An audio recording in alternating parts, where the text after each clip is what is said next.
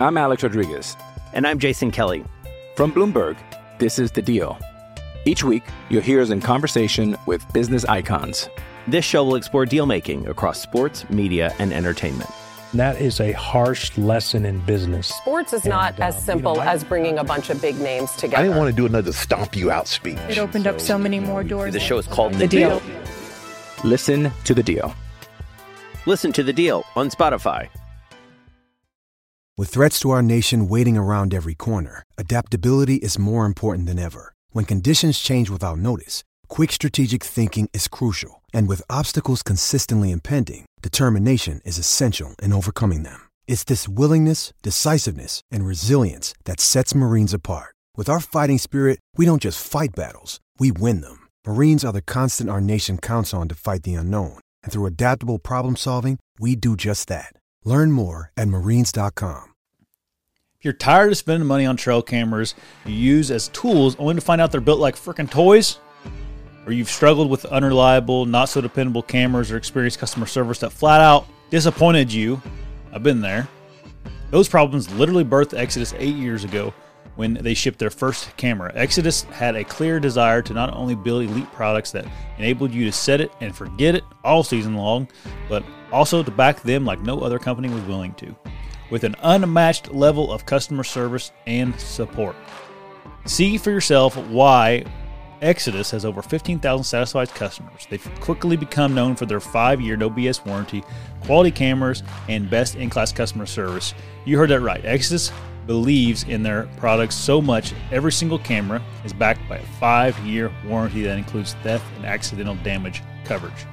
Each camera is checked for quality control standards before it leaves the warehouse. If they wouldn't use it, you don't get it. Exodus is so confident you'll love your new Exodus camera. They're offering you, the listener of this show, 15% off your next order today. Just use code BTE. If you don't love it, get your money refunded in the first 30 days and just send her back. Exodus really has two excellent cell cam options for uh, all budgets, and they start at just $179. Plus, you're 15% off there. You use the code BTE. They have competitive data plans that allows you to purchase a, a plan and use the data as you see fit. They want you to be in control. There's no annual commitment and no limit on how many cameras you can run on one plan. You can share cameras with friends, no charge, which makes the Exodus lineup a great option for hunting clubs and leases. There are no additional fees for HD photo requests. That's pretty nice. No additional fees for video uploads, and all cameras share data on a single data plan for easy management. See for yourself why so many have made the switch to Exodus and experienced the Exodus difference. Use code BTE to get 15% off your next order today. Now let's talk about ASIO Gear. It's a great option for whitetail hunters.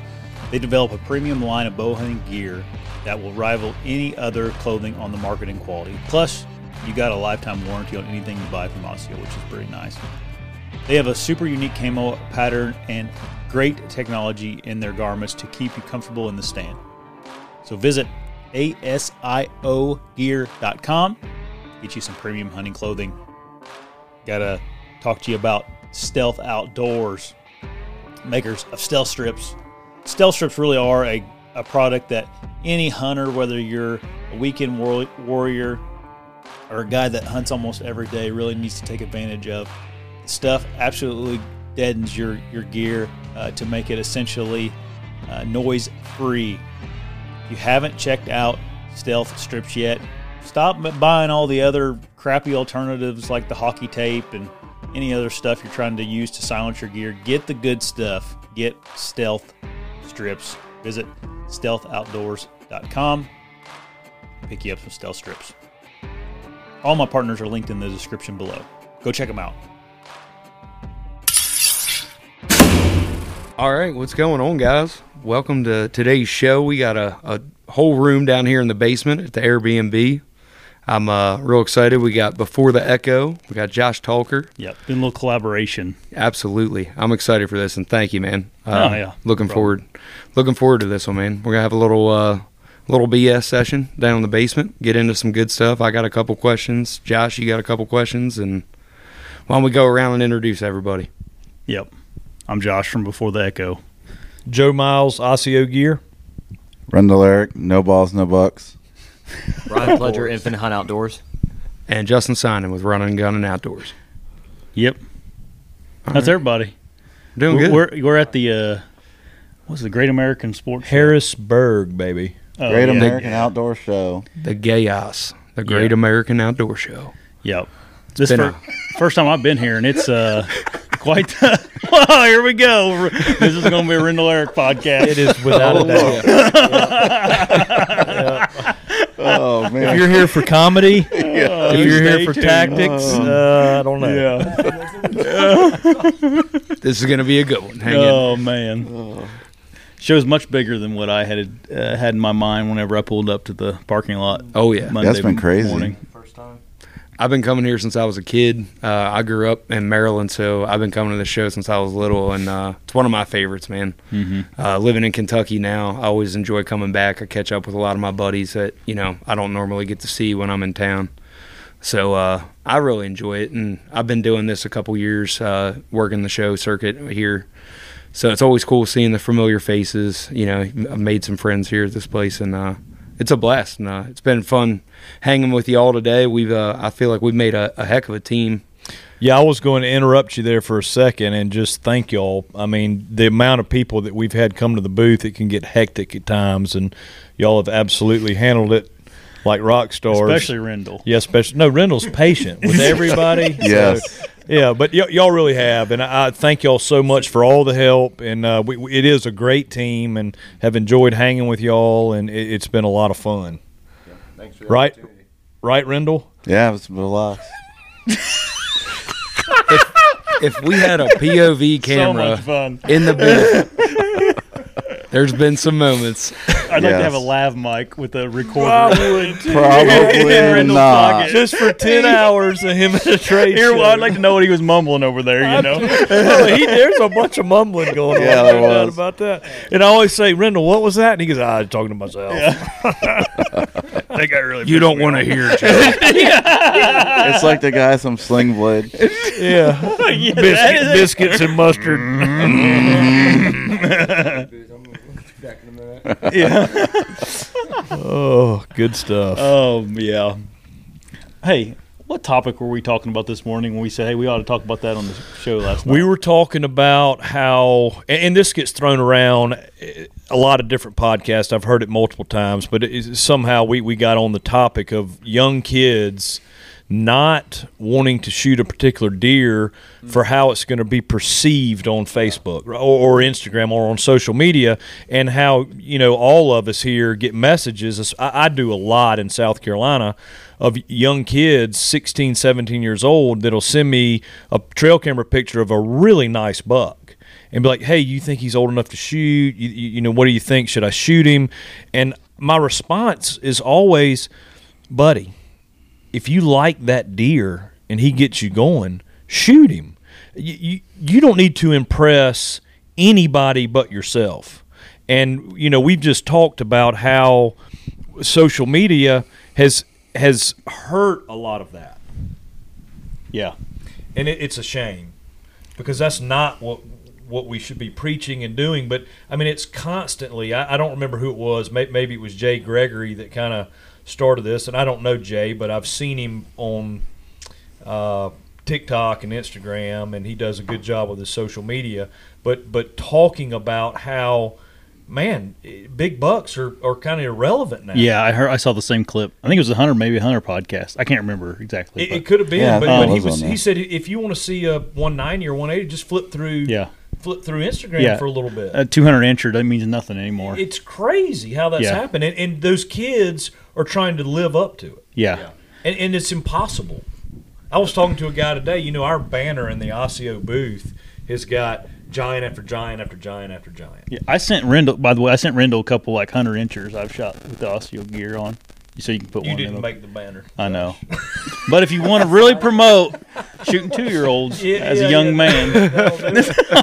Kidding. But it's not, that's not real world, Yeah, right? I mean, people like to see big deer, but that's that's not real world. Yeah. I I mean, so so that was what we were talking about this morning. We're drinking coffee after hitting the gym, and and that was the topic that we got on. Yeah, yeah, it's it's tough. 'Cause- and I, I was picking your brain on the way. I think I was on the way to the show about.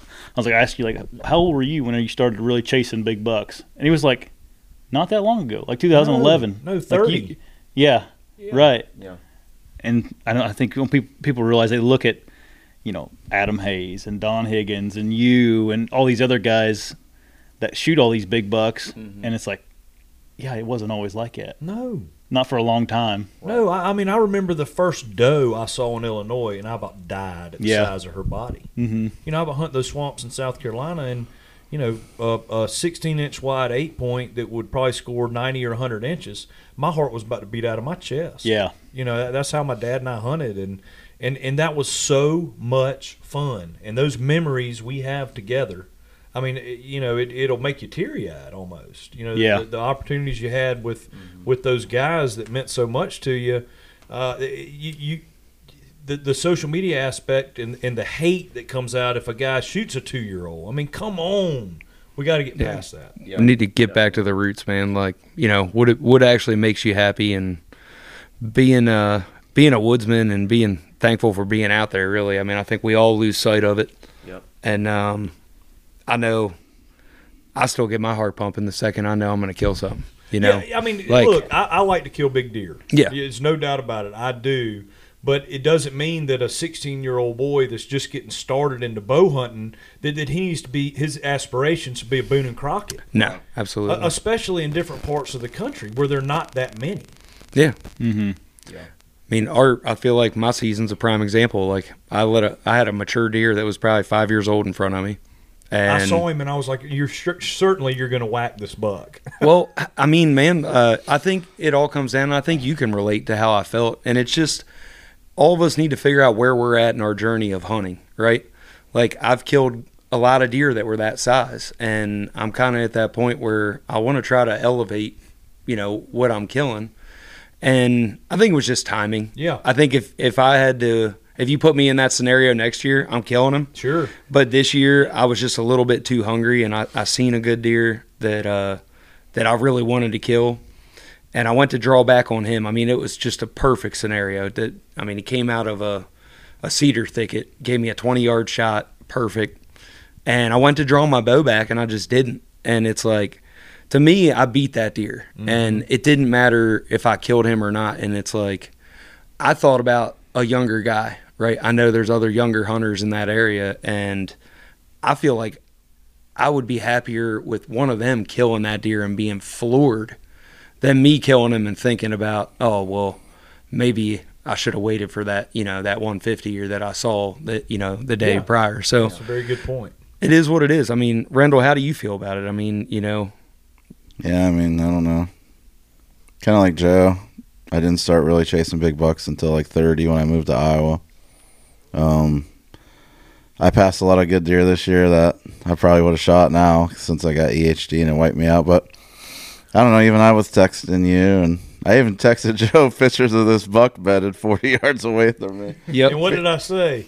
Send it if you want Send to. it, brother. if you like him, send it. But that made me really think about what the heck am I doing? Like, why am I worried about this right now? Like, I don't know. It's kind of eye opening. Like, oh, I'm gonna get a bunch of hate because this buck's not a booner, right. you know. That's exactly what we're and it's only a 140, but it would have made an awesome story. Mm-hmm. Then I was kind of bummed because oh, I just lost this cool story that I could have shot this buck that was bedded by me for two hours, and then I went to Indiana, passed some more good deer, and I was like, oh, that would have made a cool story. I was on that deer half a day Yeah.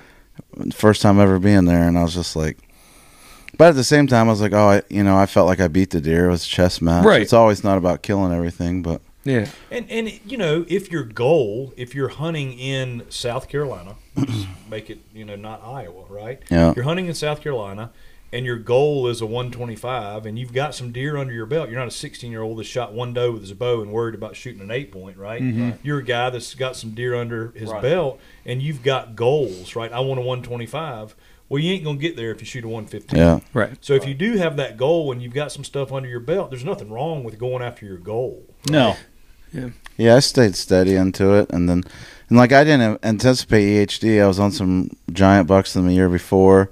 That was my goal. I had it set up, and then I passed that deer. Then EHD hit, and it kind of wiped me out. But if I was a young guy just starting, I would just worry about killing deer to get experience. Like I'm with you. Just lay them down, man. Does, bucks, whatever. Just get on it so you get experience and you start gaining confidence getting woodsmanship built up because you can watch as many podcasts and hunting shows as you want, but being in the woods and doing it is what you're going to learn from the most. Yeah. Absolutely. And I mean, for you, Joe, like, I know you've been doing this, what, since you were 30. So, we're, what are we talking, like, you know, 15 years or well, more? I've been bow hunting for th- over 33. Okay. Yeah, I started Well- bow hunting when I was 16. when you got to the point where you had killed a lot of good deer, Mm-hmm. di- are you kind of, you know, can you relate to what me and Randall were talking about where you kind of get in this groove where you're like, do I want to kill a 130 uh, or, or what am I trying to do? Right. Like you want to kill a Boone and Crockett, but you're, you're midway through your season and a solid 150 comes out.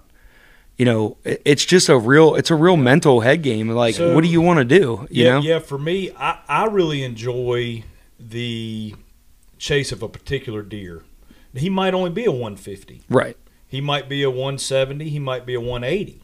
Um, at home, he might be a 115 or a 125, and that that's what I like is is finding a deer and hunting a deer, and that may not be a, a 190, Right. It- So, so that to me is what I really enjoy mm-hmm. is finding a deer, hunting a deer. This year, you know, I, I really never found a Boone and Crockett to hunt. I found some good 160 type deer and shot a few of them. And at home, I, I had a velvet buck early that, that I shot. That's probably 115, 120. And then I had a 10 point in South Carolina that drove me batty. And he's probably a 135 incher, which is big for, but, but I mean, he kept me up at night. And we're talking about 135 inch deer. But, but it was the game with that buck. You know, that that's really what gets me going now. And it's not so much a size thing. Like, I'm not chasing 200. Right. Um, I'm not chasing Boone and Crockett.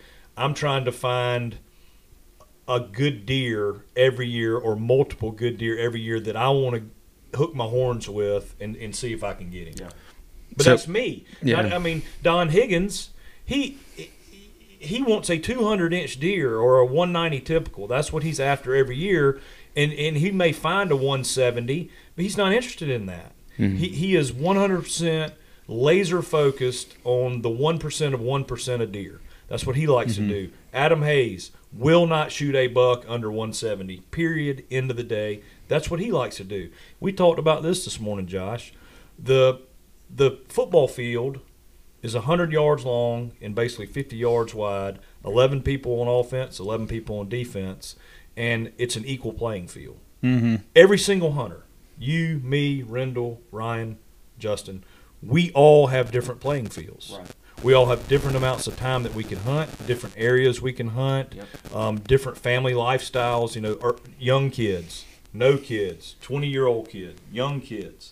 You know, we all got different things going on. So it's not. Yeah. There's no way to have this. I'm the best hunter, or you know, the way I do it is the best way to do it, or the way he does it is the best way to do it. You know, it, it's all in what you want to do and what makes you happy. That that's my soapbox opinion, anyway. keeps coming to me. I got to say it, man. Let the good times roll. Well, hun- You know what I'm saying? I think Yeah. that's that's really what it boils down to. Well, I mean, comparison is the thief of happiness, and man, it is. It's hard, especially for kids nowadays. Like it's hard not to try to compare yourself to the the you know ten thousand people that you can see on the internet now. Like whenever I was growing up, I I didn't have much to compare myself to, you know, deer hunting wise. Um, and now I just I feel bad. Yeah. I feel bad for them sometimes, but the the pressure that we got starting our our um, channel, um, just probably more pressure on ourselves. Just you know, we gotta we gotta produce, we gotta produce, gotta produce.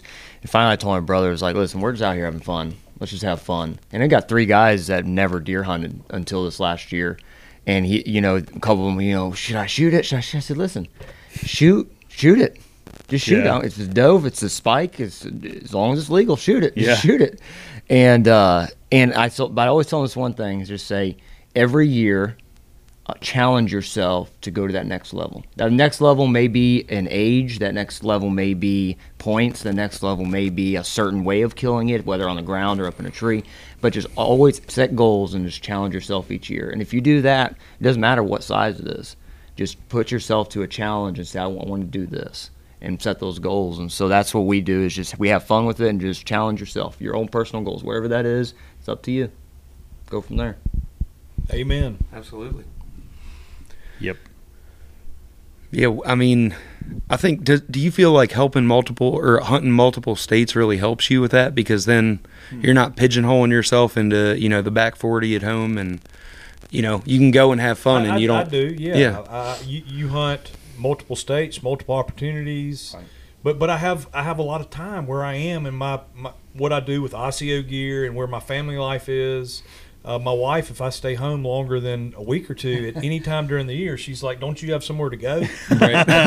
so, so I, I've got a really cool wife that that you know she's like, "Bud, you want to go hunt for two weeks in Alabama? Knock yourself out." You know that's that's absolutely fine. But now she, the other side of that coin is if there's something she wants me to do, she doesn't have to say it twice. Right. You know, she, she says, "Hey, you need to be home for X," and and buddy, I will I will jump and be there. Yes. But but that's a good healthy relationship with my wife. But again. Fam- every family life is different. Yeah. You know, Mhm. young kids, man, that's the priority. When Jack was little, I mean, I, I've, I've told you all this. You, you know, when I got, I had worked in Africa for a long time, and um, Jack was two years old, and I'd been in Zambia and Tanzania for 90 days. And I flew home, and she was, and I got home at like 11 o'clock at night, and she was at the airport holding Jack. And she met me at the airport and said, You got a decision to make. You're either going to be a professional hunter in Africa or you're going to have a great family. And I mean, I made that decision overnight. Yeah, absolutely. And so when you got those young kids, that needs to be your priority, right? Yeah. I mean, it mm-hmm. absolutely does. So I need to lower my standards. Is what you're saying? no, I don't think you need to lower. If you're not happy, yeah. I mean, you know what I mean. If you're not happy, No, with, no, you know, and I feel like it was a successful season. Yeah. I don't feel Yeah. like I didn't have a successful season at all. It was Yeah. just, I just part of me. I guess I feel guilty a little bit because it's like, I don't know. So many people were like, "Oh man, I'd be happy with that," but I don't know. Like you know, like Ryan had mentioned, it's like your goals. You know, like I don't know. I really have. I think it's an internal struggle with you know the So- so goal the, of the struggle is this: the struggle that a lot of us, the trap that we fall into, is that I've got my goal set, and my goal is a 150. Yeah. Right. And we get through the season, and we haven't killed that 150, and we're looking on social media, and Joe's killed three bucks. Josh has killed two bucks. Rendell's killed a buck. I ain't killed anything yet. Yeah. So what do I do? Do I shoot the 140? Because we care what people think, and we Yeah. care what's going to happen on social media. But you look at a Higgins or a Hayes or a whoever, Bobby Worthington or an Andre, they don't give a crud what anybody thinks about them. No. They could care less, and they're going to kill what they want, when they want, and how they want to do Yeah. it. And if it takes three seasons, it takes three seasons. Yeah, and and the reality is none of those people on social media care either. Joe Miles don't care what you shoot. I don't. Right. That's right. Yeah, and it's like yeah, exactly Yeah, they and don't it- care at all. Yeah, and like yeah, There's people that think I killed those booners this year, last year. Yeah, Like, right, they- they I was like, "You're my friend, and you don't even know when I yeah, killed they these don't. deer." Yeah, Like, it doesn't. they, they Dan always care. talks about that. He's like, dude, I don't remember what you shot last year or this year. Like, I can't. I don't care. And I think it, we put a lot of pressure on ourselves as deer hunters. absolutely. And I've done that since I was a kid. I can remember being like, I killed bucks my first two years of hunting. And I can remember thinking like I want to shoot a buck every year and putting a lot of pressure on myself to kill a buck. And this was before I even had a freaking cell phone, you know. Um, I don't know, maybe it's human nature, but I think so. It's, I think it's a competitive nature in all of us. But if you really could step it back, you know, before cell phones and social media, hell, none of us knew what our neighbor was killing. You know, we might have only known what our neighbor was killing, but we didn't know It beyond was a that. family celebration. Right. Yeah. And it's like, you know, hey, I, my goal back then was kill mature deer, and that was it. And if something got me excited, I'm sending it. So I think uh, I think it's just part of growing and maturing as a hunter. Really, I think you know we kind of got to go through some rough seasons to learn, right? Yeah, you learn more from failure than anything else. Amen. Joe, I wanted to ask you about entrepreneurship in the outdoor industry. How, you know, I have a lot of, of friends, you know, and other younger guys trying to, you know, they love the outdoors. How, how do you, uh, what is your advice to some of these younger guys out there, like looking to try and make it in the industry? I think, you know, when it gets down to like pressure and seeing success, it's like, it's almost like smoke in the mirrors, you know, a little bit. And uh, I just wanted your opinion on that. I, I don't I don't know that it necessarily is the hunting space. It's really any business, right? Is if, if you're able to solve a problem, I think that that's the key. Is that whatever your concept is, try and not have blinders on. And if it's in the hunting space, does the product that you're thinking about launching really solve a problem? Right. So so with ASIO, the problem I saw, or the gap, I saw a gap in the industry. The gap being that there was really high end technical clothing out there. It was high speed stuff, and I'd used a bunch of it, but it was really lacking a good whitetail hunter pattern. So that was the, the problem or the gap that we saw, and that's what we created. Yep. Um, you know, there, there's lots of different examples of solving a problem, right? And and so that's what I would encourage a person and and really think about the product. You know, a guy will come up with something, the acorn crusher. I always use that as a joke, but does that really solve a problem, or is it is it gimmicky? Um, you know, we, we're all. I think everybody here is Lone Wolf Custom Gear or have used some of the DeQuisto stuff or or some of the Beast stuff.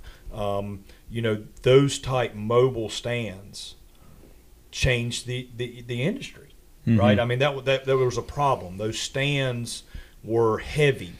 Uh, the the climbing stands were, were dangerous, and so these guys pioneered that and brought in a stand that was they solved a problem. Much lighter, much safer, easier to hook to the tree, and they solved that problem. You, you know, you, we talk about saddles. Rendell's a big saddle guy, and you know, you start getting into crooked trees where where those lock-ons wouldn't fit or the time to set them up another problem you know Mhm. that was solved so that would be a, a very long-winded i guess dialogue there of what I would do as a as a young op- entrepreneur, whether they want to get into the outdoor space or any space for that matter, is first and foremost if I'm going to launch a problem, a, a product, does it really solve the problem? And if the answer to that is yes, then you put everything you have into that, and do not you you talking about hate from shooting a 120 buddy, when you launch a product, Oh, the hate that is coming your way, that's stupid, that's dumb, it'll never work. Take those comments and put them in your motivational folder and read those things every morning when you get up at 4:30 in the morning and you're up and you're worried about what's going on and read those comments and that will fire you up to stay after it. Uh, it, it takes a tremendous amount of work and dedication and you you've got to stay disciplined and you, you can't quit. Yep. You, you just got to stay after it, stay after it, stay after it. I mean, we've all been hitting the gym, you know, the past couple of days, and uh, Whoa, whoa, whoa. Not all of us. Hey, Rendell's turning behind his shoulder right now. Now, I've heard this from Jim. All right, well, me and Joe hit a couple days. Today was fun. I had a blast working out with all you guys. It, Yeah. wa- it was a great time. But something that Joe keeps coming back to, maybe maybe I, it just stuck out to me, is comparing, I guess, uh, entrepreneurship and hunting and stuff to like special forces. And um, you know, you mentioned what separates the elite from the elite of the elite. Yep. Right. They've all got discipline.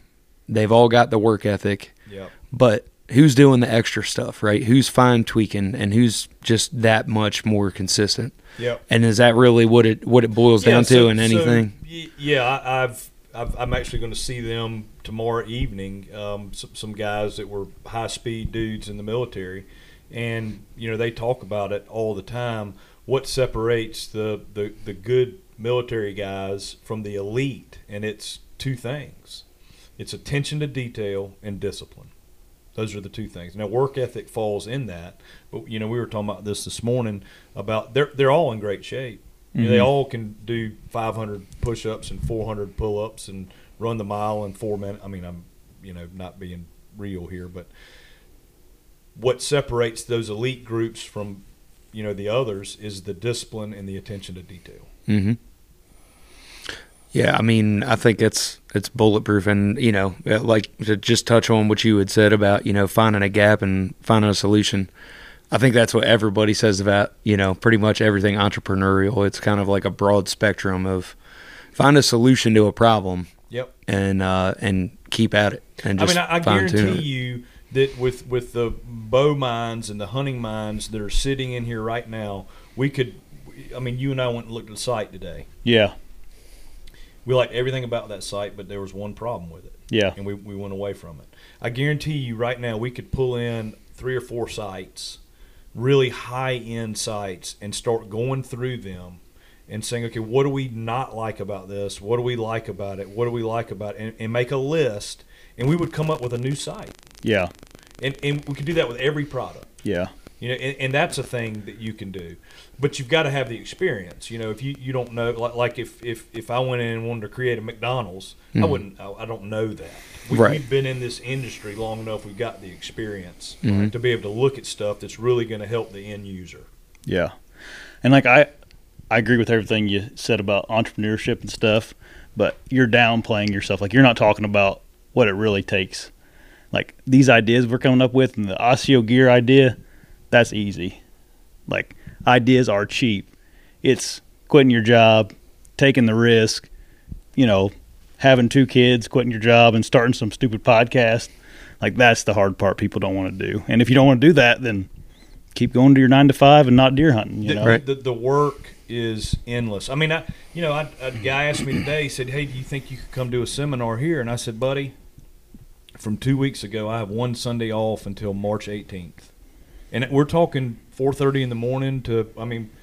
It's nine thirty at night, and we're doing a podcast right here. Yeah. Mhm. So it's it. The work is is unbelievable, but I really feel like the juice is worth the squeeze because I love it. Yeah. I love it. I love the industry. I love. I mean, look what we're doing right now. Absolutely. I mean, this is awesome. I get chills. You know. Yeah, yeah. out. We, we talk deer hunting basically every waking minute. Yeah. That's what we love. It is. I think uh, you know, kind of to rebound this into more into hunting. I think a lot of people, Rendell, you included, uh, you know, we have a lot of people come up and give you hate because, like, oh, well, you killed a, a Boone and Crockett. Oh, well, you're in Iowa. It's it's irrelevant because you're in Iowa. Well, you know, I mean, we both have moved from where we grew up at. I mean, if you know, what what did it take? You, you had to sacrifice to get to where you're at. Right? Yeah, I went to Iowa with nothing. Lived in a tent for six months. A lot of people don't know that wheel you. camper that was falling apart for six months and worked every crappy job under the sun. Drink your own piss. Yeah, drinking my own piss and didn't have running water. Was crapping in Walmart sacks and you know eating hot dogs and mac and cheese every day. But what he's piggybacking, like piggybacking off what Joe said, sacrifice, like going after it. Like you got to have the balls to do it. Yep. You just got to go for Mm-hmm. it. Yep. And you got to do anything it'll take to get there within reason. I mean, you don't want to be shady because that's bad look in the long run. But uh, I would focus more on skills besides hunting because just because you kill deer doesn't mean you're a businessman. That's for damn sure. Amen. Yeah. You better work on your business skills, communication, even leadership, not being negative. Yeah.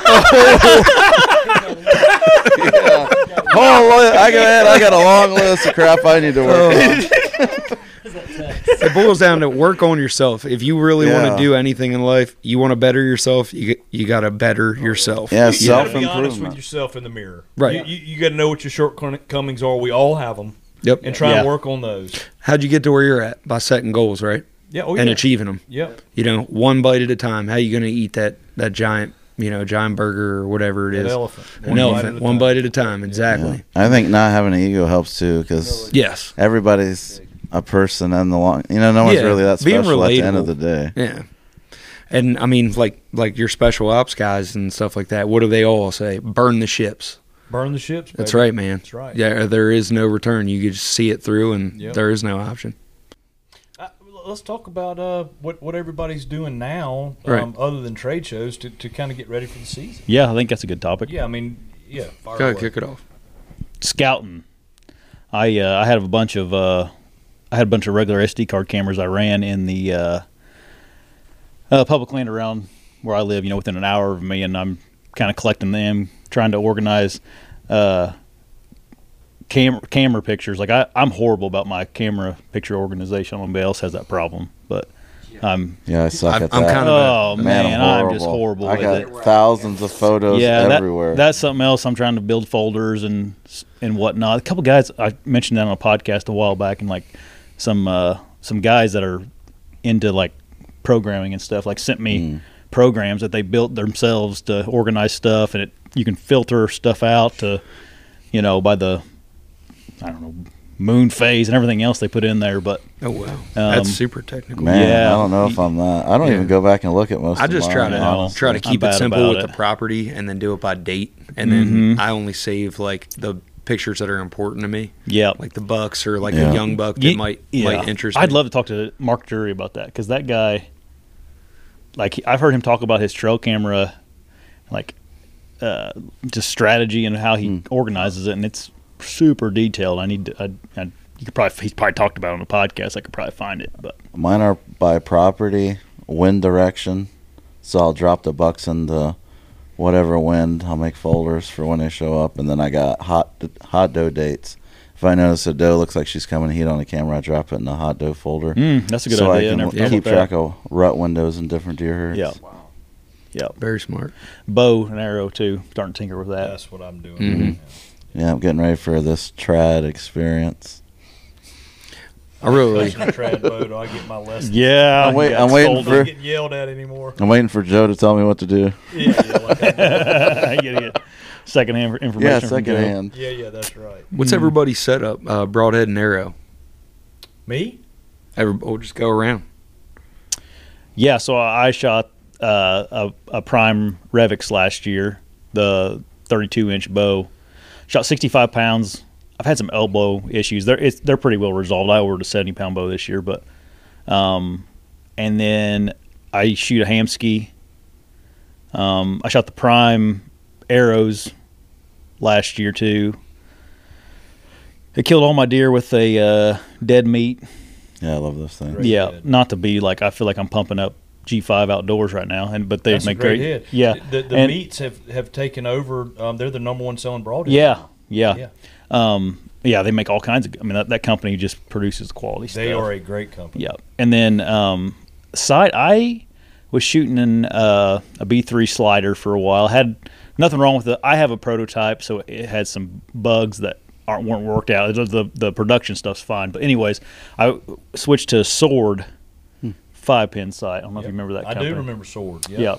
Yeah. Um, Real good tolerances. A- yes. a- a yeah. Super sight. quality. If you want just a fixed pin sight, good, really good sight. Pretty affordable too, like 100, 100 to 120 bucks. But um, I I tried a back bar for a little bit, and I just ended up taking it back off. I just I shot pretty good with it on, and maybe slightly better.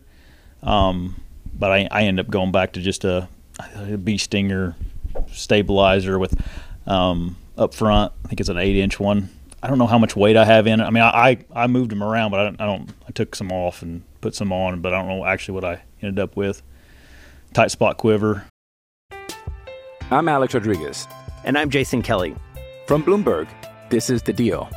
Each week, you'll hear us in conversation with business icons.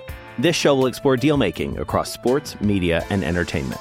That is a harsh lesson in business. Sports is not And, uh, as you simple know, I- as bringing a bunch of big names together. I didn't want to do another stomp you out speech. It opened up so many more doors. The show is called The Deal. Listen to The Deal. Listen to the deal on Spotify. Another day is here, and you're ready for it. What to wear? Check. Breakfast, lunch, and dinner? Check. Planning for what's next and how to save for it? That's where Bank of America can help. For your financial to dos, Bank of America has experts ready to help get you closer to your goals. Get started at one of our local financial centers or 24-7 in our mobile banking app. Find a location near you at bankofamerica.com slash talk to us. What would you like the power to do? Mobile banking requires downloading the app and is only available for select devices. Message and data rates may apply. Bank of America and a member FDIC. You know your arrow weight? Oh, here we go. Yeah, that's it. No, uh, yeah, it's like it's a Fifteen hundred. uh, no, it's like I think it was like 450. Mm-hmm. Yep. And then I shot. Well, now we don't have to get into the Tradbo stuff. Don't worry about that. Go ahead. Uh, I have been shooting the V3X. Uh, I didn't do the Phase 4, and I am interested in shooting the lift, but the V3X, Epsilon Hamskea Rest, shoot the black gold dual tracks. Got a green uh, 019 as my top pin, and then a point or the 010 for my bottom pin. I get 30 and 40, and I do shoot a back bar. I shoot the Mathews. I think it's called Flatline back bar stabilizer. The real cheap ones. Yeah, the real cheap ones. yeah, yeah, that's right. Well, I hadn't bought a new bow, so Right, you got I've some- had that one for like Yeah, years. yeah, yeah. And what what I do with the stabilizers is is I will draw the bow back with my eyes closed. Yeah. And when I open them, if the bubble's not level, I'll I'll tweak, start playing with weights and all that till I get them. le- They they make machines that you can put them on and it completely levels the bow. But then it takes the human element out of it, and guess what? There's a human Yeah, that bow. yeah, yeah. So I prefer to do it that way. Um, I'm sure target archers would argue with me because say my form's wrong or something. It should be on the balance thing, but I like to do it my way. Uh, arrow wise, I shoot the Rip TKOs by Victory, and I'm shooting 74 pounds, so I'm shooting 300 spine arrows. Total arrow weight 470 grains. I shoot the Rage Trypan broadheads. Heat vanes is what I've been using, but I've looked into those Q2s. I think those are pretty good vanes as well. And then I shoot Nockturnals. And I, I, I actually had some issues. I, I don't know, maybe some of your listeners would, would have some other ideas about uh, lighted nocks. Hmm. But I, I would love to try some more out. I don't know if I just got a bad batch of the Nockturnals, but I had a terrible time with them coming on when I'd put them on the string. Hmm. And it, it could be some of them I've shot through animals, and so it, it could be. I, I'm not saying anything's wrong with the Nockturnals. I just had an issue, and it could have been that batch. Let's see, quiver. Oh, y'all will laugh at my quiver. I shoot a, a thirty-nine dollar G5 quiver. It's called Yeah. the headlock quiver. Yeah, the little circle one that I you, yeah. freaking love that thing. Mhm. It's got a little screw-in piece that is like the male end that you screw into the tree. It's got a cam. You cam it off. It pops right off that little circle thing and onto the tree it goes. Super simple design. Oh my god! And it, I mean, it, it's I've had that quiver for years and years and years and love. I'm we're back on the G5 train, but Mhm. that's a great quiver. Did I hit everything? If I'm missing part of a bow? No, I, I think Did you you did. do arrow weight? Arrow Yeah. weight 470. Um, talk about your your pin gaps. You're talking about you sight your bow in at 26 yards. Yep. So so what I I th- if you this is a speed thing. Yeah. So if you're you're 290 to 305 in that range, you can sight your bow in at everybody's different, but depending on your draw length. But at the end of the day, the speed.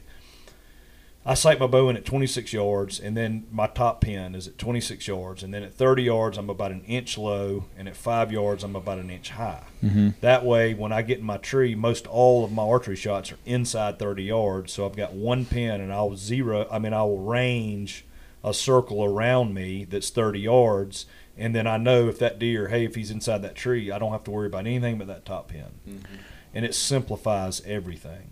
Yeah, we did. Me and you both forgot releases.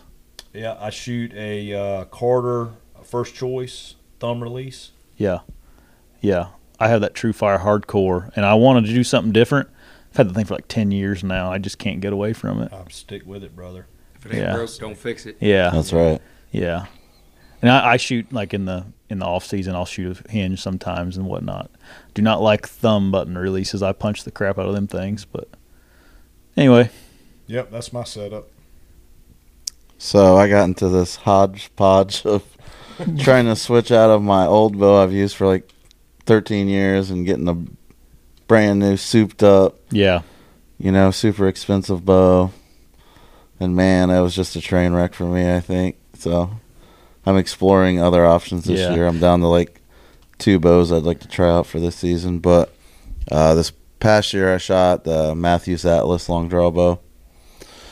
And I had custom strings on it, um, Spot Hog, Fast Eddie XL with the three pin, which I like the vertical stack. I learned that. I really like the vertical pins. Mhm. Um, the Spot Hog weighs like pound. I don't really like that too much. yeah, Um, but it's bomb proof, so mobile hunting like I do, I'm tearing through God knows what out in the woods. So if I had other buddies have issues with different sights, you know, coming loose or getting knocked, so wanted to try Spot Hog. Love Hamskea Rest. I got those on both of my bows. Hard to get away from that. Um, I just, man, I just didn't shoot the Mathews well. It just didn't really fit me.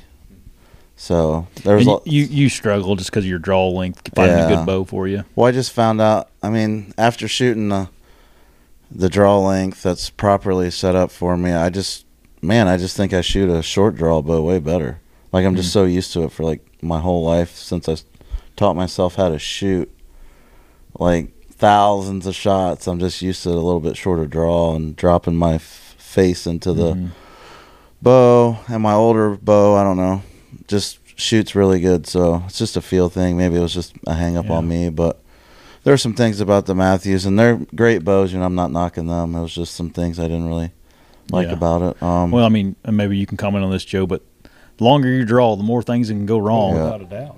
I mean, Especially in a hunting situation where you don't have perfect form. yeah, You, know, you got a long draw and you're shooting a 3D tournament or on a golf course. Yeah, I mean, you have Yeah. a long draw, buddy. You have to start torquing stuff and shooting around limbs and under limbs. not as accurate. I mean, Yeah, you're not as accurate. Yeah, absolutely, one hundred percent. yeah, and the bow's a little bit.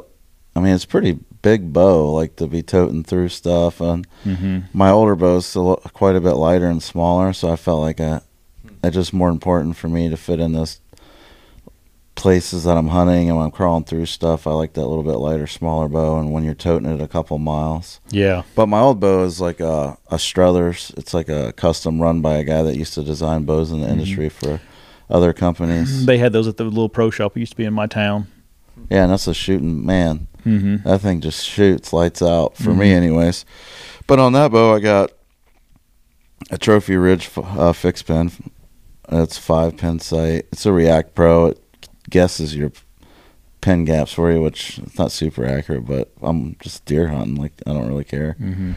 And I got the Hamskea on that. I got uh, Trophy Ridge quivers, the hex light or whatever Mhm. lights up the ground. Sometimes I Mhm. use it or not. Stabilizers, I like light bow, so I don't really use the stabilizer much. I just don't like them because they just get in my way when Mhm. I'm in cedar trees or moving the bow around, especially saddle hunting. I've learned since the tree's in front of you or next to you, a long stabilizer like I had on that Mathews, it just clanks on everything. Kind of drove me crazy, but then the arrows I use uh I call them zinger arrows. They got a name for it. It's Caniana, Contana, something. I always mess it up. Sorry, guys. but run that, and I run the man like 13 years. Pretty much every deer I've shot since I moved to Iowa has been with the G5 dead meat or the mega meat. Yeah.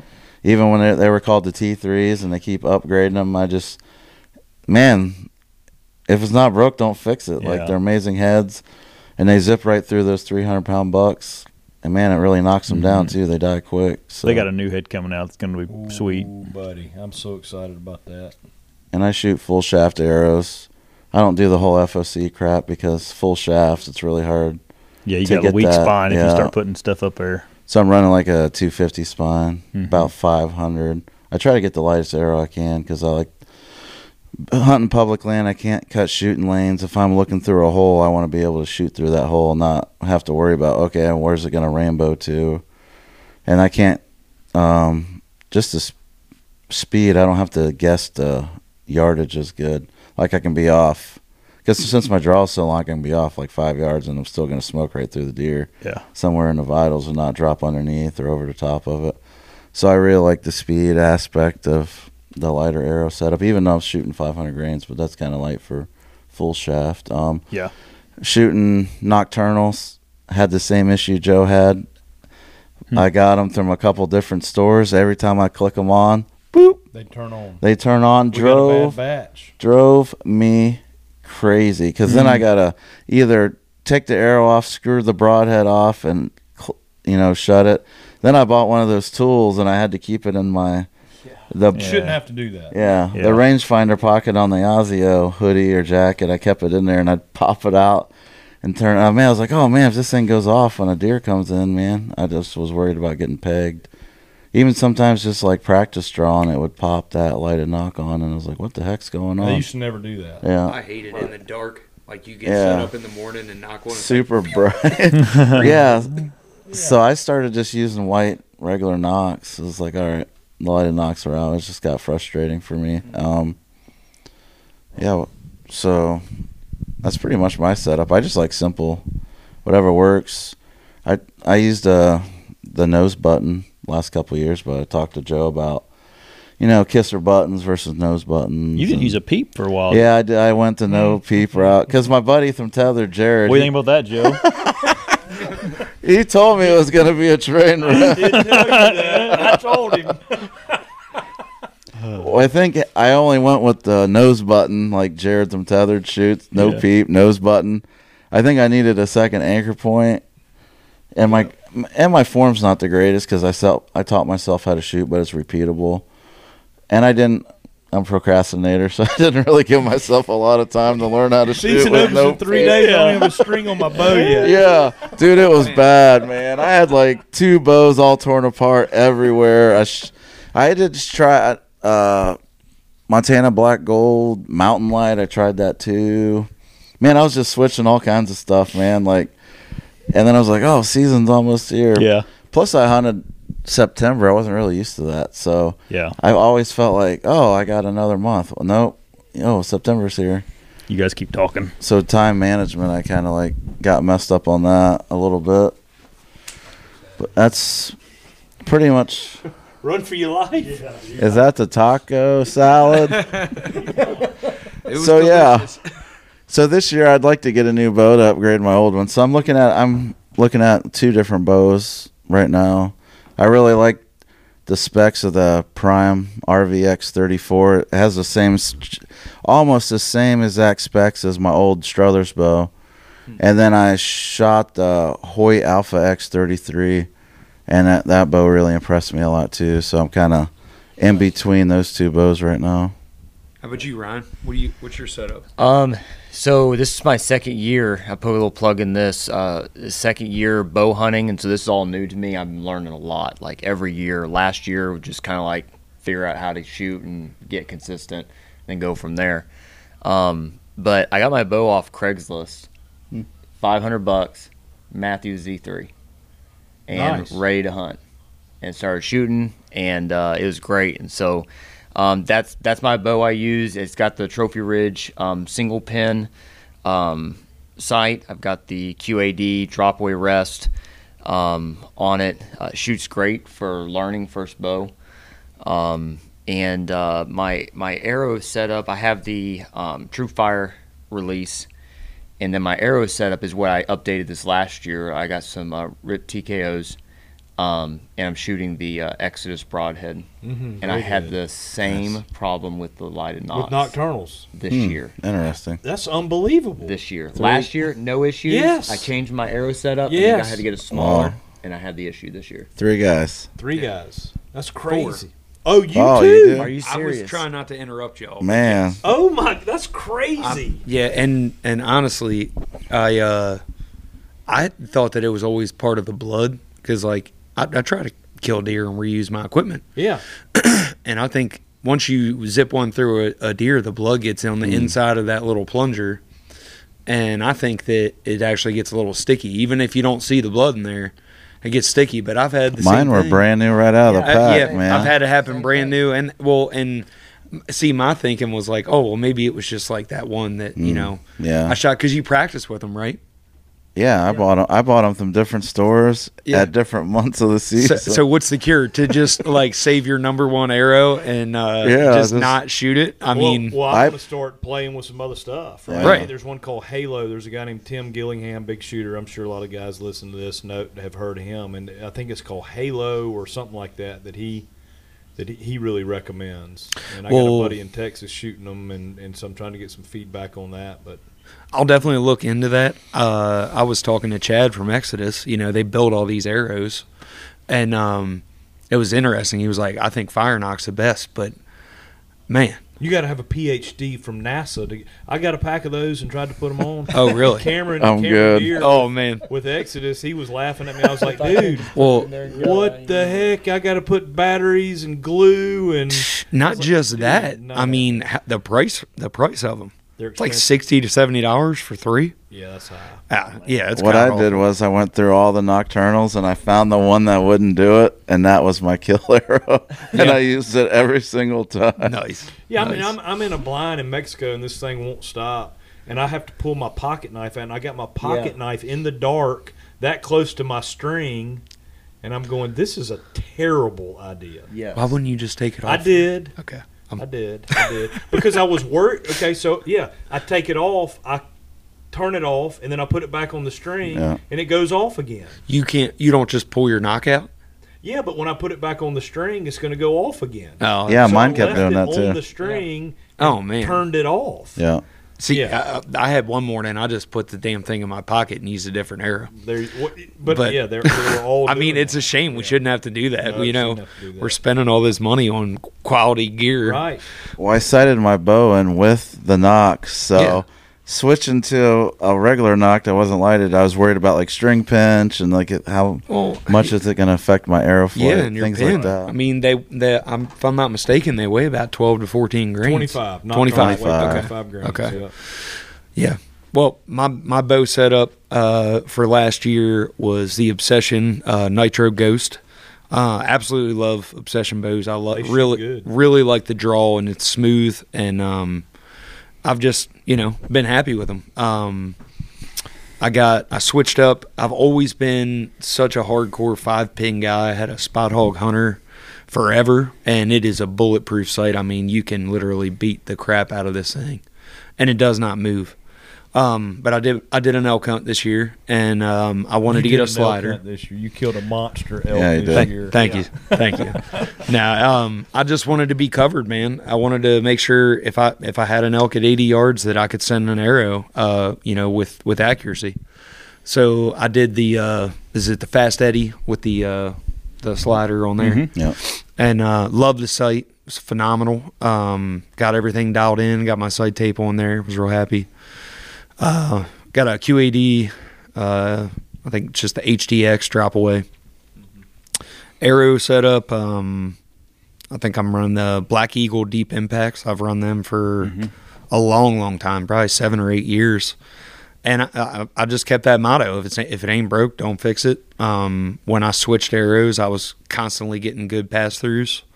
So, and I, I've I've shot QAD Exodus heads for a very long time, but um, after talking to Rendell, I, I had switched uh, late season to the Mega Meat. I just I seen the holes that they put in deer, and I was like, all right, well, about time to try them out, and they flew great. So whatever.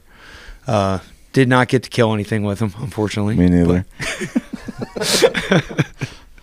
But uh, other than that, I, I did a lot of different tuning with my arrow this year. I did the Q2. Is it Q2 eyes? Yes. The, Yep. the Fletchings? Yep. Good God, they're heavy.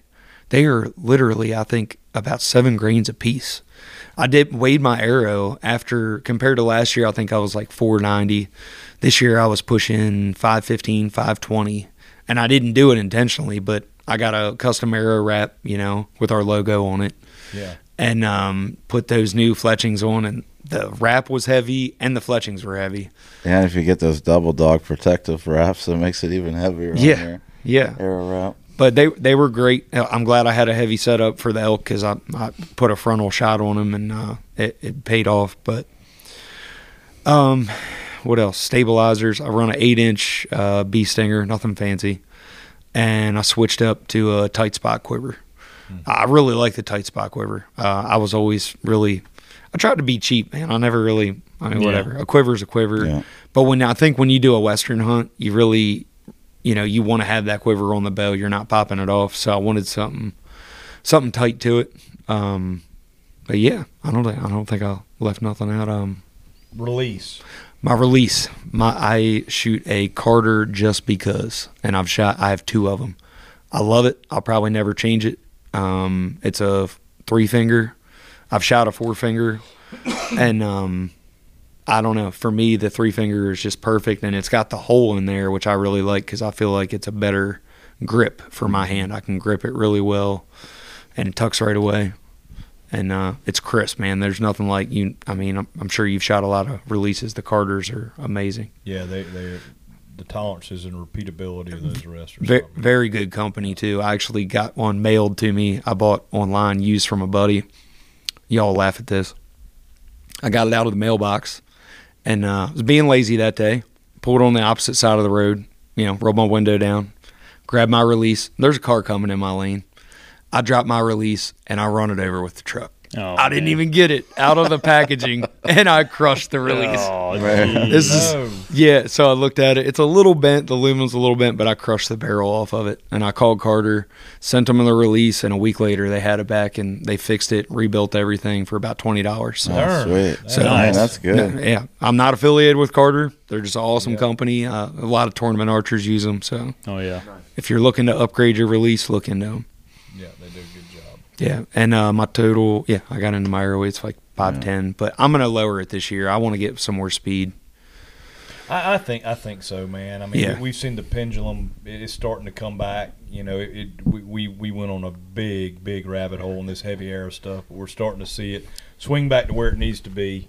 And we're whitetail hunters, man. Uh, Right. We're not shooting hippopotamuses in, in Africa. True. Although I've shot You a few might. of them. Yeah, I was gonna say. yeah, yeah. But um, it it uh, we're, we're hunting whitetail, man. Those things jump. They're fast. Right. Uh, we're in timber where you've got limbs to shoot over and shoot under. You know, just just exactly what you said. You're mobile where you can't you can't uh, cut shooting lanes and you have holes you got to pick and trajectory is a huge part of that. Um, so yeah, I'm I'm glad to see you know you got guys coming back from from that really that 430 to to 500 range. It Mhm. just seems like that's Yeah. really killing killing arrow for whitetail. It almost seems like everybody like wants what they don't have. Like back in the day, you couldn't shoot a light arrow. All you had was big, thick aluminum things. Right. And everybody wanted a light arrow. Yeah. And then the carbon came out, and then everything got light, light, light. And then somewhere like 2018, like everybody started wanting heavy stuff again. Then like freaking aluminum arrows came back a little bit. I don't know if you saw that. Yeah, I did. Like Easton started making aluminum, like the old style arrow. I think it was a lot for the traditional community, but. And then we started the heavy stuff, and now it's going back again. Thanks a lot, Ranch Fairy. Yeah, yeah. The fairy dust. No comment. um, you want to get back on the topic of what we're doing for this season, or Yeah. right now, because we Yeah. kind of stopped there. Yeah. We got on the bow topic after me and Joe mentioned bows. Yep. Absolutely nothing because I'm at trade shows for three months.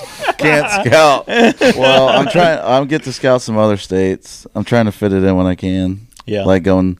Well, if I can walk, I can do a little bit with Johnny Stewart here in PA, but I'm probably not hunting PA. Yeah, I mean, it's just you'll learn something though Yeah, walking yeah, around yeah, with Johnny. I'm diving more. I've been talking to Joe about like I'm looking more into knowledge, different areas that I'm not good at, like rut hunting.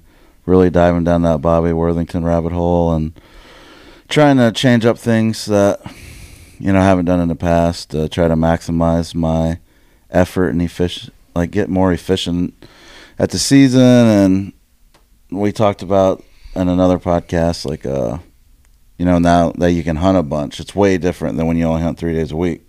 So changing everything about that and learning from that, some man, it's like a total retool of what I'm doing. So that's pretty interesting. and and and, and that's adapting, right? I mean, that's changing, and and that's that's that's the progression of a deer hunter. yeah, You know, adapting, changing, overcoming obstacles, new states, uh, new scenarios, and if you if you get so fixated on this one way of doing things. You, you know the the whitetail, the only thing that's consistent is the inconsistency of them. Yep. Yeah. And and being able to adapt and keeping an open mind and checking that ego and picking up knowledge from other people. Um, you know, as soon as you get to that point where we're getting off topic, as, as soon as you get to that point where you know it all, Oh yeah, Oh, that's, yeah. that's when you're gonna have a season that you, you. you will remember. Yes, brother. sir. Yeah, Yes. Yes, sir. But yeah, yeah, as far as doing stuff right now, I'm a lot of trade shows, got some seminars coming up. Uh, but as far as my plan, when March rolls around, um, would be doing some camera test. I like to tinker and test stuff, Mhm. and, and we talk, we got off on the bow tangent, but we'll be doing some stuff with some trail cameras, testing those out. a guy named Steve Pinkston's got a new battery pack that supposedly you Yeah. can get twice as much time. I I really want to put that out and, and see how that does because I've got some areas that you know you can have mineral and stuff like that on, and I want to just see how they do and with with the text cams. So I'll be doing some testing on that. Obviously, always messing with the broadheads. As far as there are some new areas that I want to get into, some different parts of the country. Don't say it. Not gonna do it. he did this the other day. Atlantic Ocean. Um, yeah, he did- Somewhere in the ocean. Florida. Yeah, Florida. That's right. Antarctica. Here there's a, there's a Tampa penguin, Bay. There's a penguin, a penguin deer in Florida. So, so that doesn't matter where it is. If, if there's a new area you want to go hunt, now's the time to you kill that deer now. In my opinion, Yeah. All you right. kill that deer now, and and so I'll be working on this new area quite a bit and then my old areas I, I will go in, uh, make sure because I'm a I'm a hardcore rut hardcore. I'm, I'm a rut funnel hunter now. That, that's Mm. I really have have bought in hook, line, and sinker on that particular tactic during the rut. So those funnels that I have that I know are really good, I will just go in and make sure the lanes are right.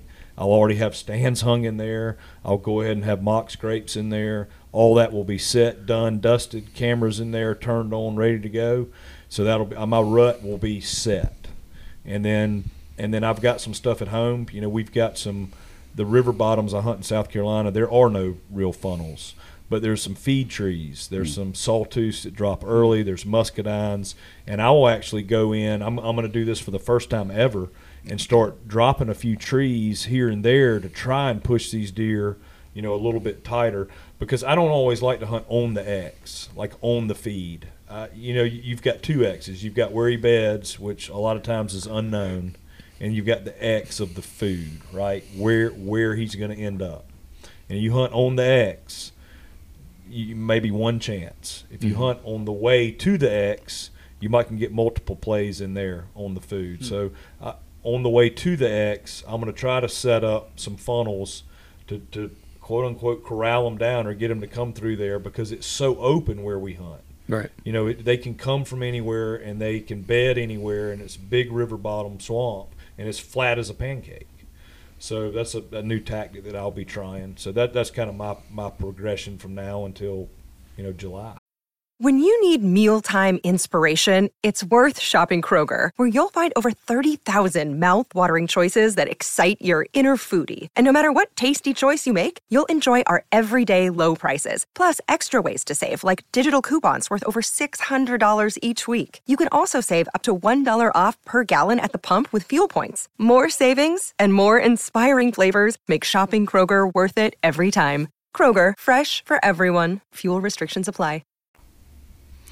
I'm going to be working on manipulating some uh, private land. Mm. Uh, you know, trying to funnel some deer, like you had said, down in there uh, in in certain areas, so I can even better, you know, figure where they're going to come from and where they're going to come through, and kind of block them off. I think sometimes, uh, you know, that's can be the easiest way to approach hunting if if you got a piece of private that you can manipulate, and then.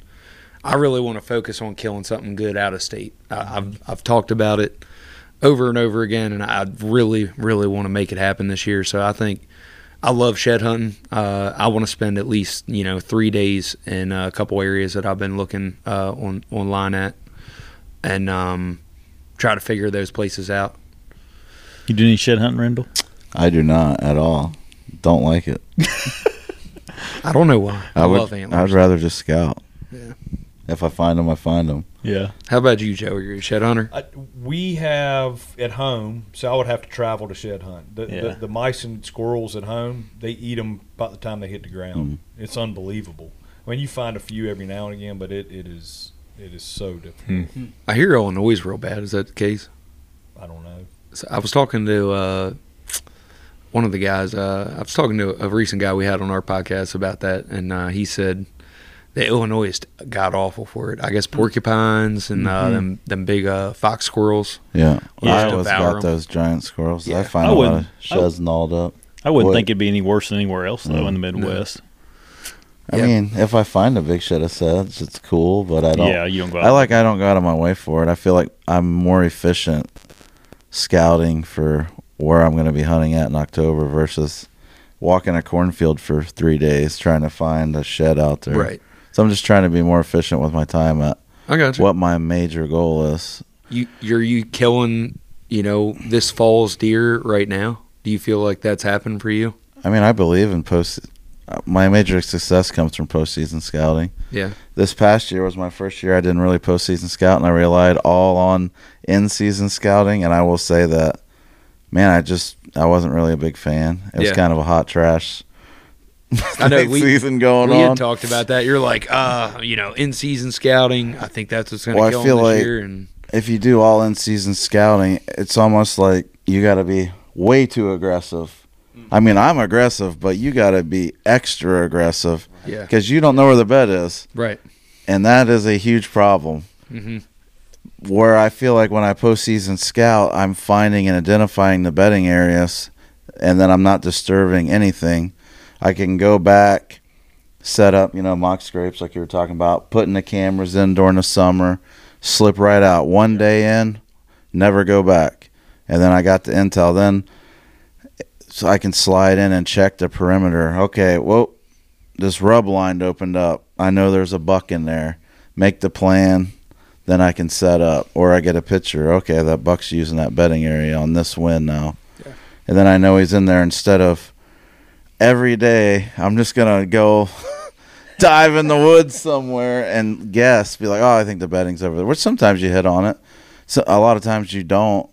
Or there's no sign there at all. Then it's like you did all this work. I went two miles in there and found nothing to hunt at all.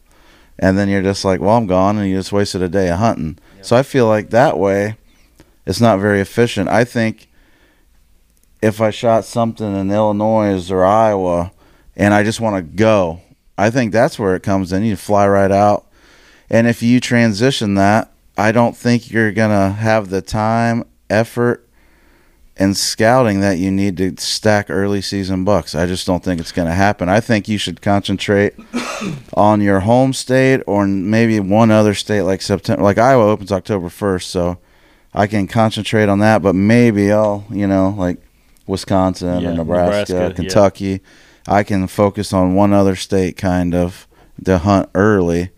But like Joe was saying, the rut funnel thing, when's the most deer activity? It's always last week, October through November. I feel like that's when you're stacking the deck. Right. And when you roll in to out of state hunts in that time period, your way your odds go way up just to randomly encounter a buck on hot sign. Absolutely. But early season, probably not happening. Yeah.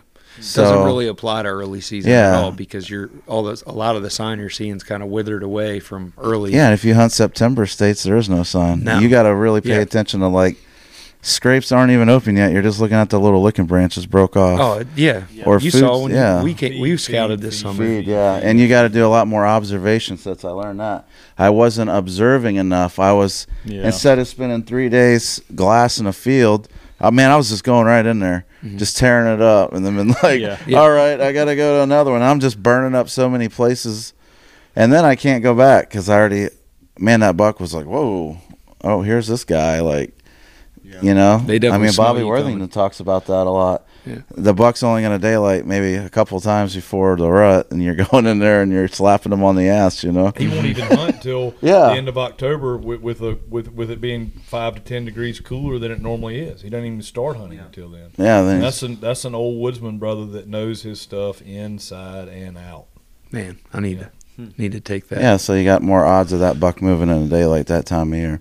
I mean, you can still do the bedding hunting, but I think it's got to be really concentrated and less because sometimes more is not better. Like it's too much to take on, and then take off to go do your stacking of bucks during the rut. Yeah, have more calculated Yes. spots instead of just throwing darts at the Yeah. big wall. You know. Yeah, for Like. Joe, you talked about we talked about Kentucky. Yep. While we were working out this morning, and you were you did something that nobody would do. You just went down there a couple days beforehand, and you sat there in glass fields.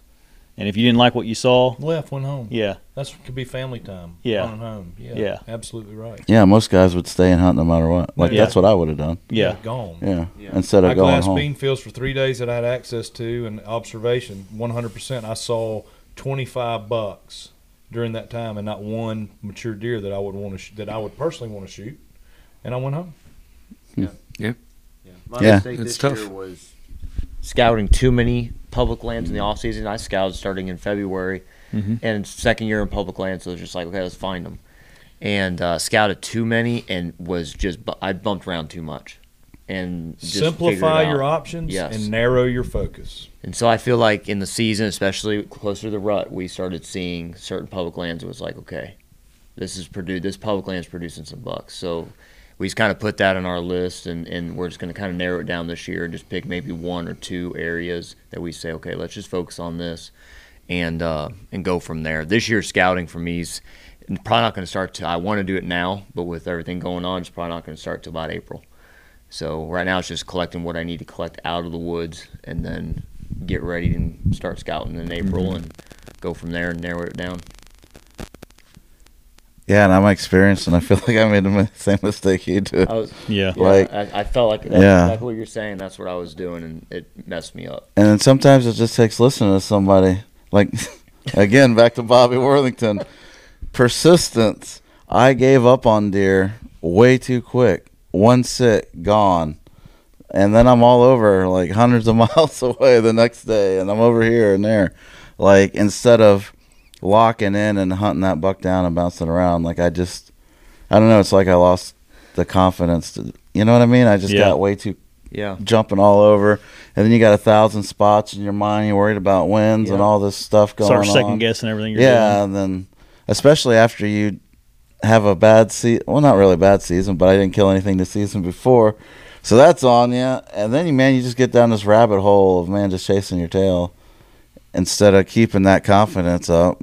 You start second guessing everything you're doing, and that's a bad place to be. The first part of the season, I jumped everywhere, and uh, it just wasn't working. And I actually was jumping so much, I wasn't even seeing deer. Like that's where it was getting bad. And it was like my 23rd, 22nd hunt, 23rd hunt in, and it's the one buck that I saw last light all day sit, and that's the buck I killed. And it was after hunting that same property four times in a row. That's the only time I hunted the same Sometimes that property happens. multiple times. It's sometimes it's like that, man. It's Yeah. just- you just got to keep going. I mean, And that's where I said, you know what? I should have just been hunting this same property, you know, consistently. Yeah, I if you, wasn't if you blowing know deer. there's a deer there you want to kill, Well, we had a bunch Don't of waste deer your time on- there if on there's nothing camera. there. You know. 100%. Leave. Yeah. Yeah. Yeah. Yeah, we had a bunch of good deer on camera. It's just I was going, I was go there and I wouldn't see anything, so I'd go somewhere else. Yeah. And the next day a buck would show up, and I'd go, man, I should have been there, but I was somewhere else hunting. And so it's just figuring out if instead of jumping five, six places, pick maybe one or two. Yeah. Just focus Yeah, on it. Limit your options and narrow your focus. You Yep. know, All part of learning. Mm-hmm.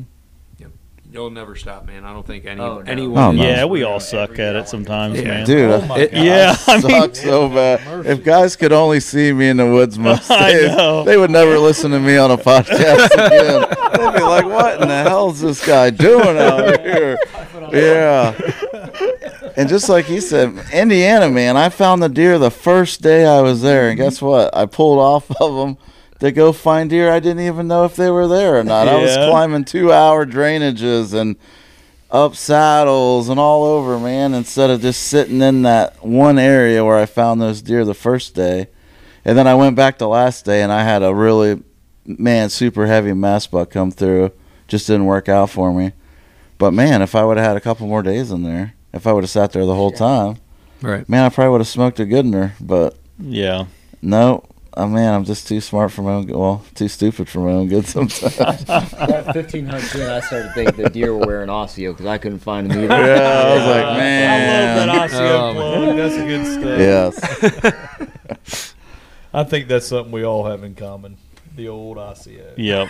Yep. Shameless plug. Uh, that's funny. I had a guy on the way out. He's like, I went and shook his hand, like a guy that I knew, and he's like, "Man, how's your hand so warm?" I'm like, "ASIO, baby."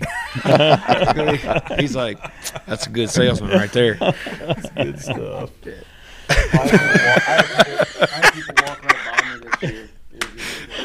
Rendell. He wants to Oh, Oh, good. oh, I was gonna say a zinger right there, boy. He's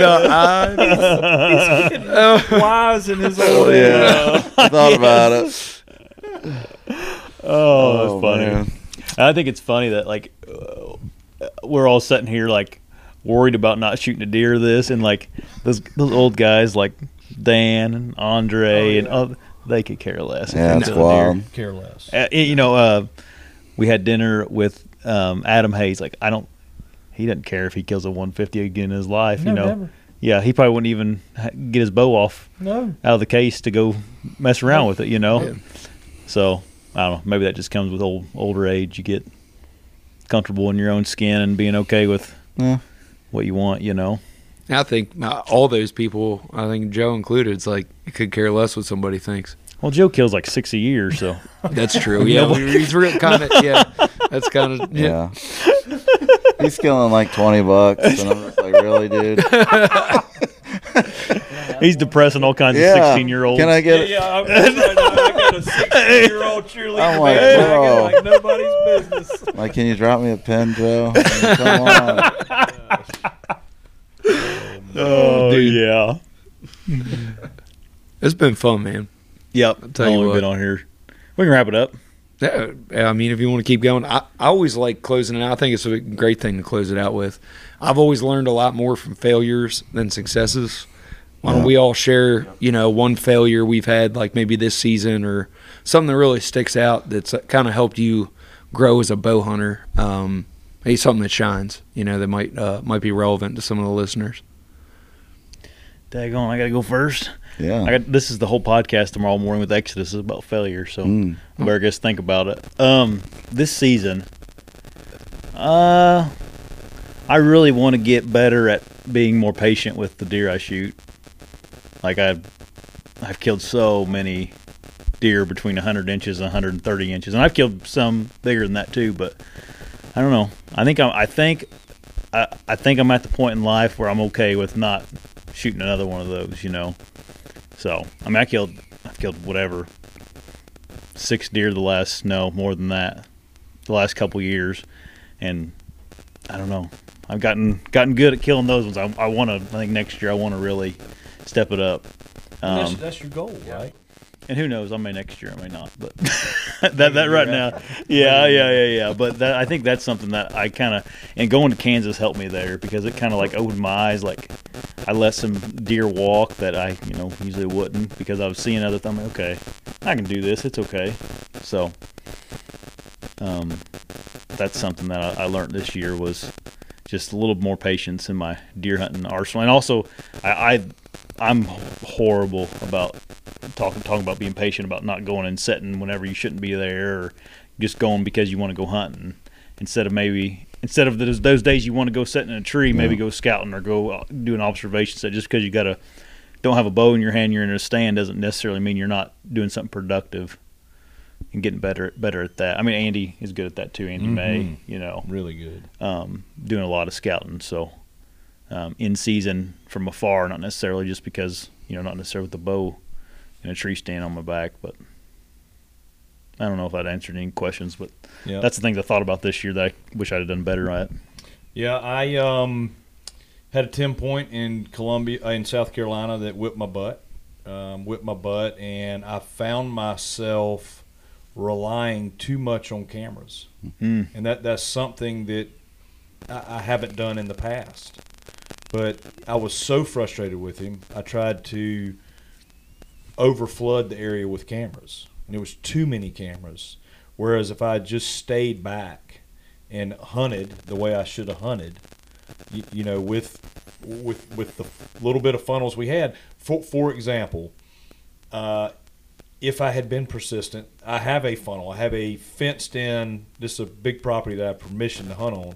I have a fenced in duck pond, so that the hogs. We have terrible hogs down there. Hmm. And what that what that fence does is those deer have to go around one end of it. Mhm. And I had a camera right there, and I was not. I was getting a few does pictures and this, but I had seen that buck as a four year old go through there in daylight, in the end of November into December.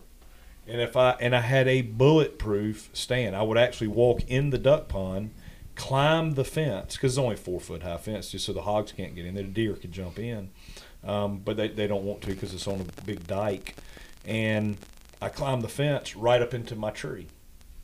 And if I'd sat there for every morning that I had the right wind, I'd have killed that buck because I got three daylight pictures of him. And guess what? There was an 8:30 a.m. picture of him walking right by that stand. So that you know, that that's the lesson I learned. Again, well, it's not a lesson I learned. I've known that lesson. I've known it my, forever. Not to rely on the cameras, right? To to hunt where you're supposed to hunt, and stay after it and stay persistent. And I, I backed off of that a bit and was so reliant on the cameras, and that was a, a mistake. And I failed on that deer. I didn't get him. Yeah. That's, I think we all fall guilty of, of relying on cameras, at, you know, at some point. I mean, if, if you're not, you're not real. I mean, I think it's. You're probably not running cameras. Yeah, you- yeah, exactly. right. I mean, I think it's just a natural thing that we all- we all go through. Um, I can relate to that too. I, I think. I mean, we had dinner with Cody the other night, and you know he was talking about, um, you know, the the dopamine those cameras, Yeah. Pr- pr- provide you, and I think that's very true, man. It is. I mean, I, I know I've got a bunch of them out there, and I would get up and for two hours sometimes in the morning, I'd get up at three o'clock before I had to go to work, and have two cups of coffee, and you know look at look at trail camera pictures every day, and that was I couldn't wait. Deer hunter social media. Yeah. Yeah. Serious. All the time. How about you, Rendell? Oh man, I mean, I don't even know if I can name it. all the mistakes Good God, I can't say it was a failure because I learned more this year than I ever have.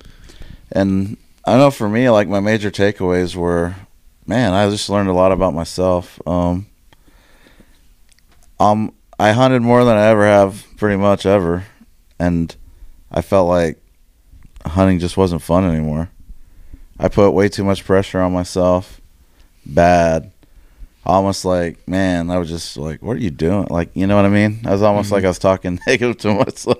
Like, you suck. You do that a lot. You know what I mean? Like, what are you doing? I'd get in a tree and I'd just look around and be like, what are you doing, man? Like, why are you here, bro? And then it's like, got the EHD, and man, that tore me up. I just lost like a lot of motivation.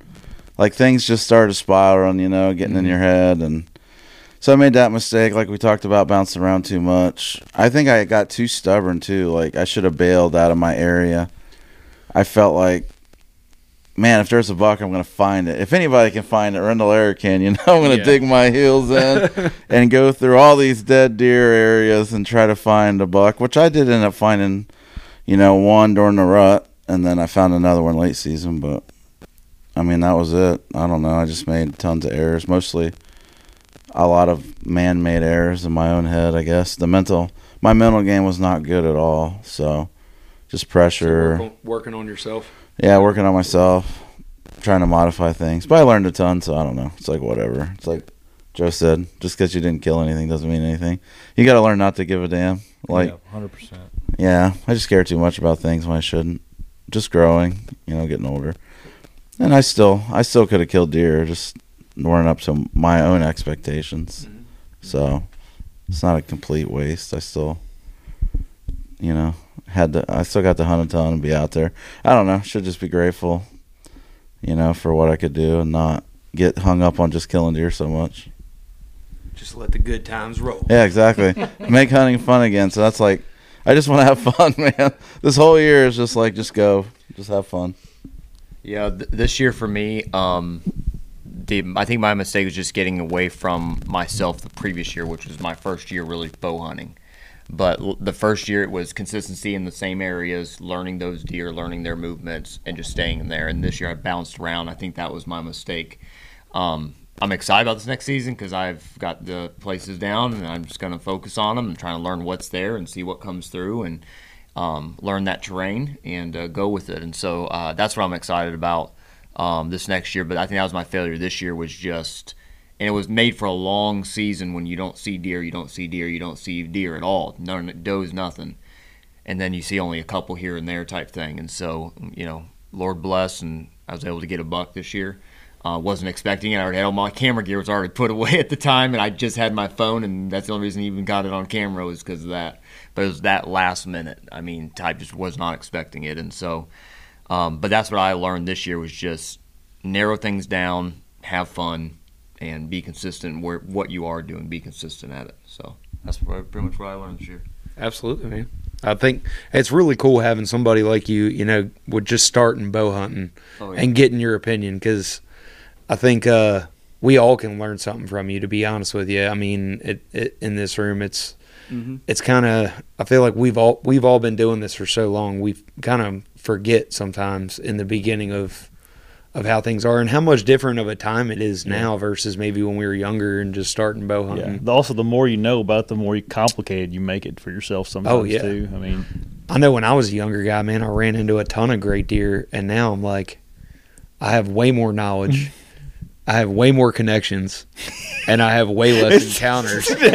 He Did I hit a the nail the golden ticket right Right there. Because man, I started listening to podcasts and all this crap, and I'm trying to do everything everybody else is doing. Yep. I think I'm a way worse hunter now than I was before. Yep. Like holy crap! I'm thinking about 80 things when I try to set up. Man, I'm talking about like what the thermals are doing off a hippopotamus's butthole a hundred miles away, bro. Like, come on, like before I would just go and be like, "There's a deer, there's a tree." Yep, yep. All right, I'm getting in it. This looks like a good Yeah, spot. now I'm, I'm gonna just set up here. licking my. What's the calculational? the calculational of milkweed at four o'clock when the sunlight's at this angle. Like, man, way too Oh, technical, man. Like, it made me not a good hunter at all. Just Oh, man. need to be more freestyle, go with the instincts, and not overthinking all this crap. Just have fun and hunt the wind. right? Exactly. That's as that's what I did when I, I really first started killing Dillons. Was just what's the wind oh. doing and where where do I want to try to set up? Rendell is a shorts machine, man. YouTube shorts machine.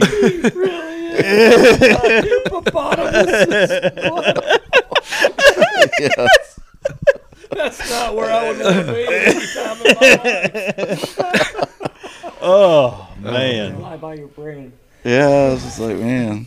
I love it. I think I think for me, uh, I, I tried to be way too mobile this year. Um, I knew in my head I found a pinch uh, right along a cattle fence, and if my ass would have just hung out and put a good set in a pine tree or a cedar and hunted it when the wind was right, I'd have killed. I had One hundred. multiple. It's second grade arithmetic. That's right. And with that, that exact spot is where I'm talking about manipulating these deer. I am going to make a even tighter funnel and a pinch, and I got my tree that's ideal. But I was just trying to make it happen all over the place, and it's like, you know, these deer are ping ponging back and forth, and it's like, where's the tightest spot that you can narrow them down, especially if you're hunting the rut. Early season's a little bit different, but you know, uh, I just feel like when's the time is your highest probability time to kill a good deer? The rut. Unfortunately, yeah, you know, it's the truth though. Yeah. Yeah, but, Um, I mean, it depends what you want to, though. But like, uh, you you guys are all talking about the rut and you know putting your time in in the rut during the rut, and like you talk to Dan, he has no interest in doing that. He loves Oh, being right. mobile, jumping around early lot- season. He loves that's what he wants. He could I care mean, less about sitting in a too. tree for you know twelve hours during the rut. Like, so it's like I don't know. And here If we don't- are If you don't like doing that, like, yeah. is it really? You know, if you don't enjoy doing that, are you? Is it? a- Should you do that just to kill a big buck? Like, I don't know. You know, it's I kind of. I mean, if you want to kill a big buck, Yeah. I mean, you got to do things you don't want to do. It's weird. Sacrifice. it's a It's a weird, slippery weird slope, things to think yeah, about. I mean, though. it's not going to happen for But then you if get like you during the end of the season, and you hate hunting. you know, it's weird. It's it's hard to it's a Yeah. hard thing to juggle in your head. But I feel It's like you should be a good enough hunter to be fishing at all phases of Yeah. the game and not. I shouldn't be trying to do early season tactics in the rut. right. And, Yeah. Or late season tactics early season. I should be focused on being the best hunter I can be throughout all phases of the season. And if rut, man, I Requires jump that. around a bunch and it's like, man, you just see the daylight. We're all right. Well, I should be sitting a lot longer and not be jumping all over. Yeah. And if you want to kill that deer, man, you're just gonna have to buckle down and just sit there. Yep. Yeah. Absolutely. You just gave me a thought in just saying that. Um, as a new hunter coming in, bow hunting, the first couple sits, I noticed, and, and someone made a comment, and I real they the statement they said is you can't hunt like a gun hunter. You've got to change your mindset just a little bit when you're bow hunting. Don't No, hunt. Don't hunt like a a lot. A lot, right? Well, I didn't understand at the time. I just thought, okay, well, I've been gun hunting before, so that's how. Well, you just made the comment of hunting, hunting like you're in the rut in early season, or the opposite. And that just gave me that thought of something that I need to pick up on as a new hunter is learning what are those phases, what are those tactics, and then learning where to place those. And mm-hmm. so that's something now you just gave me to focus on for this next year. So that's what it's going to be. Yeah, when I muzzleloader hunt, I can shoot like 300 yards. I'm set up 15 yards away like I'm bow. I'm like, what are you doing, dude? yeah, it happens. I mean, Yeah. Oh yeah. Yeah. Yeah. you just got to get in there and just do it, man. I mean, and if you only want to be a early season hunter, man, just hunt early season and stay home the rest of the time because Yeah. you're just wasting your time. Yeah. Negative Stuff. Uh, 30 is what I don't want to do. Kentucky sucks. In early 30s are I'm just- amazing. What are you talking I about? just- just if general- you have the, bugs. No, ASIO I'm- gear oh, late I would season, love to kill a velvet buck. I just seem It's- to not it's find the caliber of buck well, I want. Joe, Joe knows it's rough. Yeah, bed to food. It is. food to bed. Maybe I'll get lucky one year and find a giant and kill him because I'm all for it. But it's just tough. I mean, Rendell and you and I were out there. I mean, we we scouted all over the place. Did we find? I probably got cancer. Yeah, I he was so worried about Permethrin. So worried about Oh. permethrin. I didn't know he was a nerd like that. But Oh, I don't know. I don't it like chemicals. beats the option of getting covered in chiggers. I'd rather take that. Right. Pour Me and Josh were kerosene on them. I mean, Yeah, yeah. I don't want permethrin on me, but I'll pour kerosene on me to get rid of Drink your urine. Yeah, I'm a Play with hippopotamus. Yeah. I'm a weird I'm a weird feller, I guess. I guess. I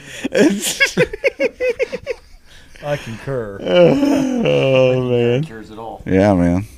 Want to wrap it up? yeah, you want to close this out? Yeah. Check out the description of the podcast. We'll link everybody's stuff down there. And uh, thanks for hiring us all to come here and mess, Oh, mess man. around. Yeah, man. Thanks, Joe. That's awesome. Thanks for have, having me on your podcast. Yep. Thank you. Really Anytime. It's been a guys. blast, man. Really Appreciate y'all. Yeah. So, Thanks. All right, everybody. Talk to you later. See. you. Bye. Deuces.